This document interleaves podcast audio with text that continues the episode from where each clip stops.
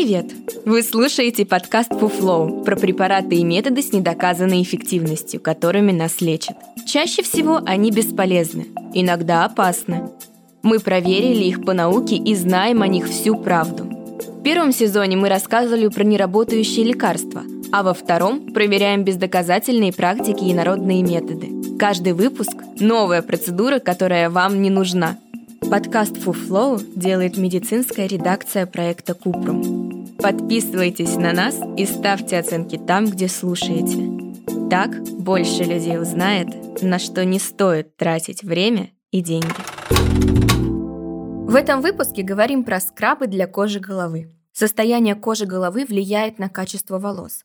Как и на коже лица, на коже головы скапливаются излишки себума, омертвевшие клетки и чешуйки – плюс остатки стайлинговых средств.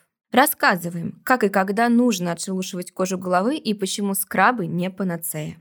В глубоких слоях кожи есть углубления, которые называются фолликулами. Там находится корень волоса. Когда волосы начинают расти, они выталкиваются через дерму и фолликулы. Как только волос оказывается на поверхности кожи, он перестает быть живым, то есть видимая часть волос – это мертвые клетки. Однако это не означает, что за волосами не нужно ухаживать. Излишки себума, омертвевшие клетки кожи и чешуйки, вместе с остатками гелей, муссов и лака скапливаются на волосах и могут закупоривать фолликулы, что в свою очередь потенциально может сказаться на росте волос и состоянии кожи головы. Чтобы глубоко очистить кожу головы, обычных шампуней недостаточно. А в скрабах есть абразивные частички, которые отшелушивают внешний слой кожи, эпидермис, удаляют с кожи головы омертвевшие клетки и остатки стайлинговых средств. Скрабы для кожи головы, как и для кожи лица, не подходят людям с сибарейным дерматитом, псориазом, экземой и чувствительной кожей. В остальных случаях при жирной и сухой коже головы можно использовать скраб 1-2 раза в неделю, зависит от рекомендаций производителя.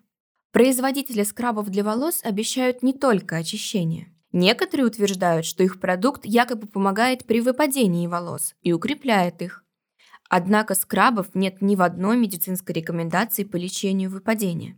Чтобы решить проблему, нужно сначала найти причину. Так, волосы могут выпадать из-за стресса, болезней, гормональных изменений и приема лекарств.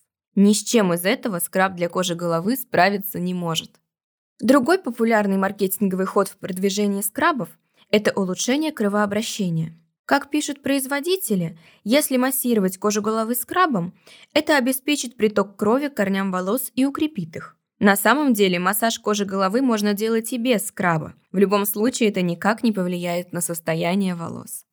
Иногда скрабы обещают избавить от перхоти. Но и тут все не так однозначно. Перхоть – это белые отслоившиеся чешуйки кожи головы. У перхоти может быть несколько причин, среди которых раздраженная жирная кожа, сухая кожа, грибок малосезия, кожные заболевания, такие как псориаз и экзема.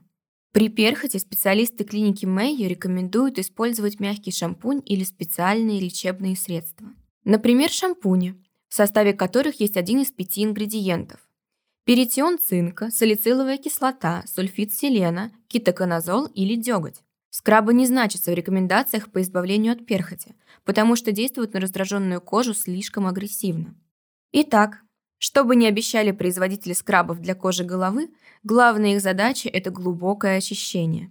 Оно нужно тем, кто часто укладывает волосы с помощью лака или использует сухой шампунь. Людям с жирной кожей головы скрабы помогут продлить очищение свежести за счет нормализации работы сальных желез. При этом все то же самое делают шампуни для глубокой очистки.